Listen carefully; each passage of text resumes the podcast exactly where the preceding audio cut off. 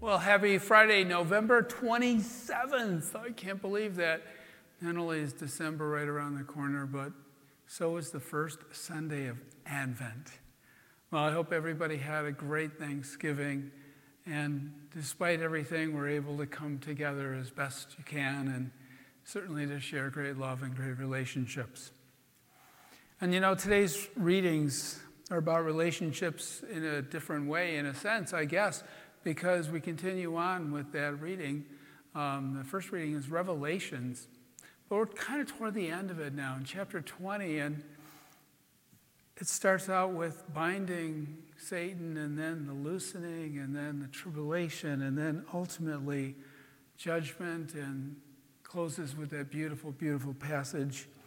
Then I saw a new heaven and a new earth.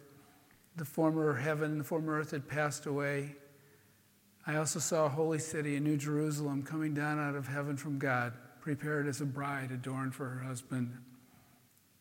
Indeed, indeed, what we know our Lord has waiting for us all. But in the meantime, as we're here, you know, I don't know about you, but sometimes I just kind of like ask the question, you know, when will this all ever end? All the craziness that goes on every day in our lives. And you know, sometimes with all of that, it's just tough to be optimistic. But in the midst of that, I think that the greatest thing we can do as Christians is to realize that our joy is not based on trust in, in human systems, which are truly all over the board, but the one who created us and desired us for a relationship for not just here, but forever, for all time. You, like myself, perhaps have, have once in a while said something like, you know, you see something, right? And, and just when you, you think you've seen an, about all you could ever see about something, you go, wow, I just thought I, I've seen it all, but there's something new.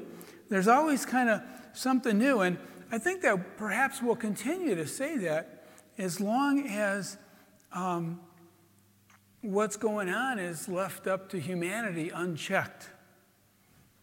But f- fortunately, we know that that uncheckedness isn't going to last forever, but who knows how long? I mean, it could be tomorrow, it could be a thousand years, it could be who knows when. You know, God's love is so great that God desires us. And I love a quote that at uh, St. John Paul um, II said, he said, you know, a baby is God's opinion that the world should go on. You know, and every time there's that newborn there and in your arms, you just realize, you know what?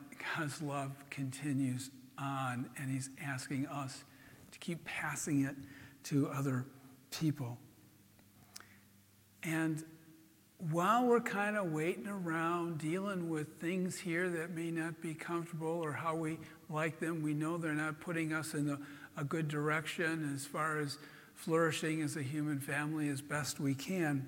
But while we're waiting around, I think it's good for us to reflect on something. And maybe a good reflection would be those words from St. Teresa of Avila. That line that she said, that beautiful line says, Christ has no body now but yours. And so for today, and as we get into the Advent season, maybe kind of just think about that line and say the rest of that beautiful prayer too to yourself and to realize that we need to keep being the best we can be and keep being Christ to those we meet. Have a great Friday, everyone.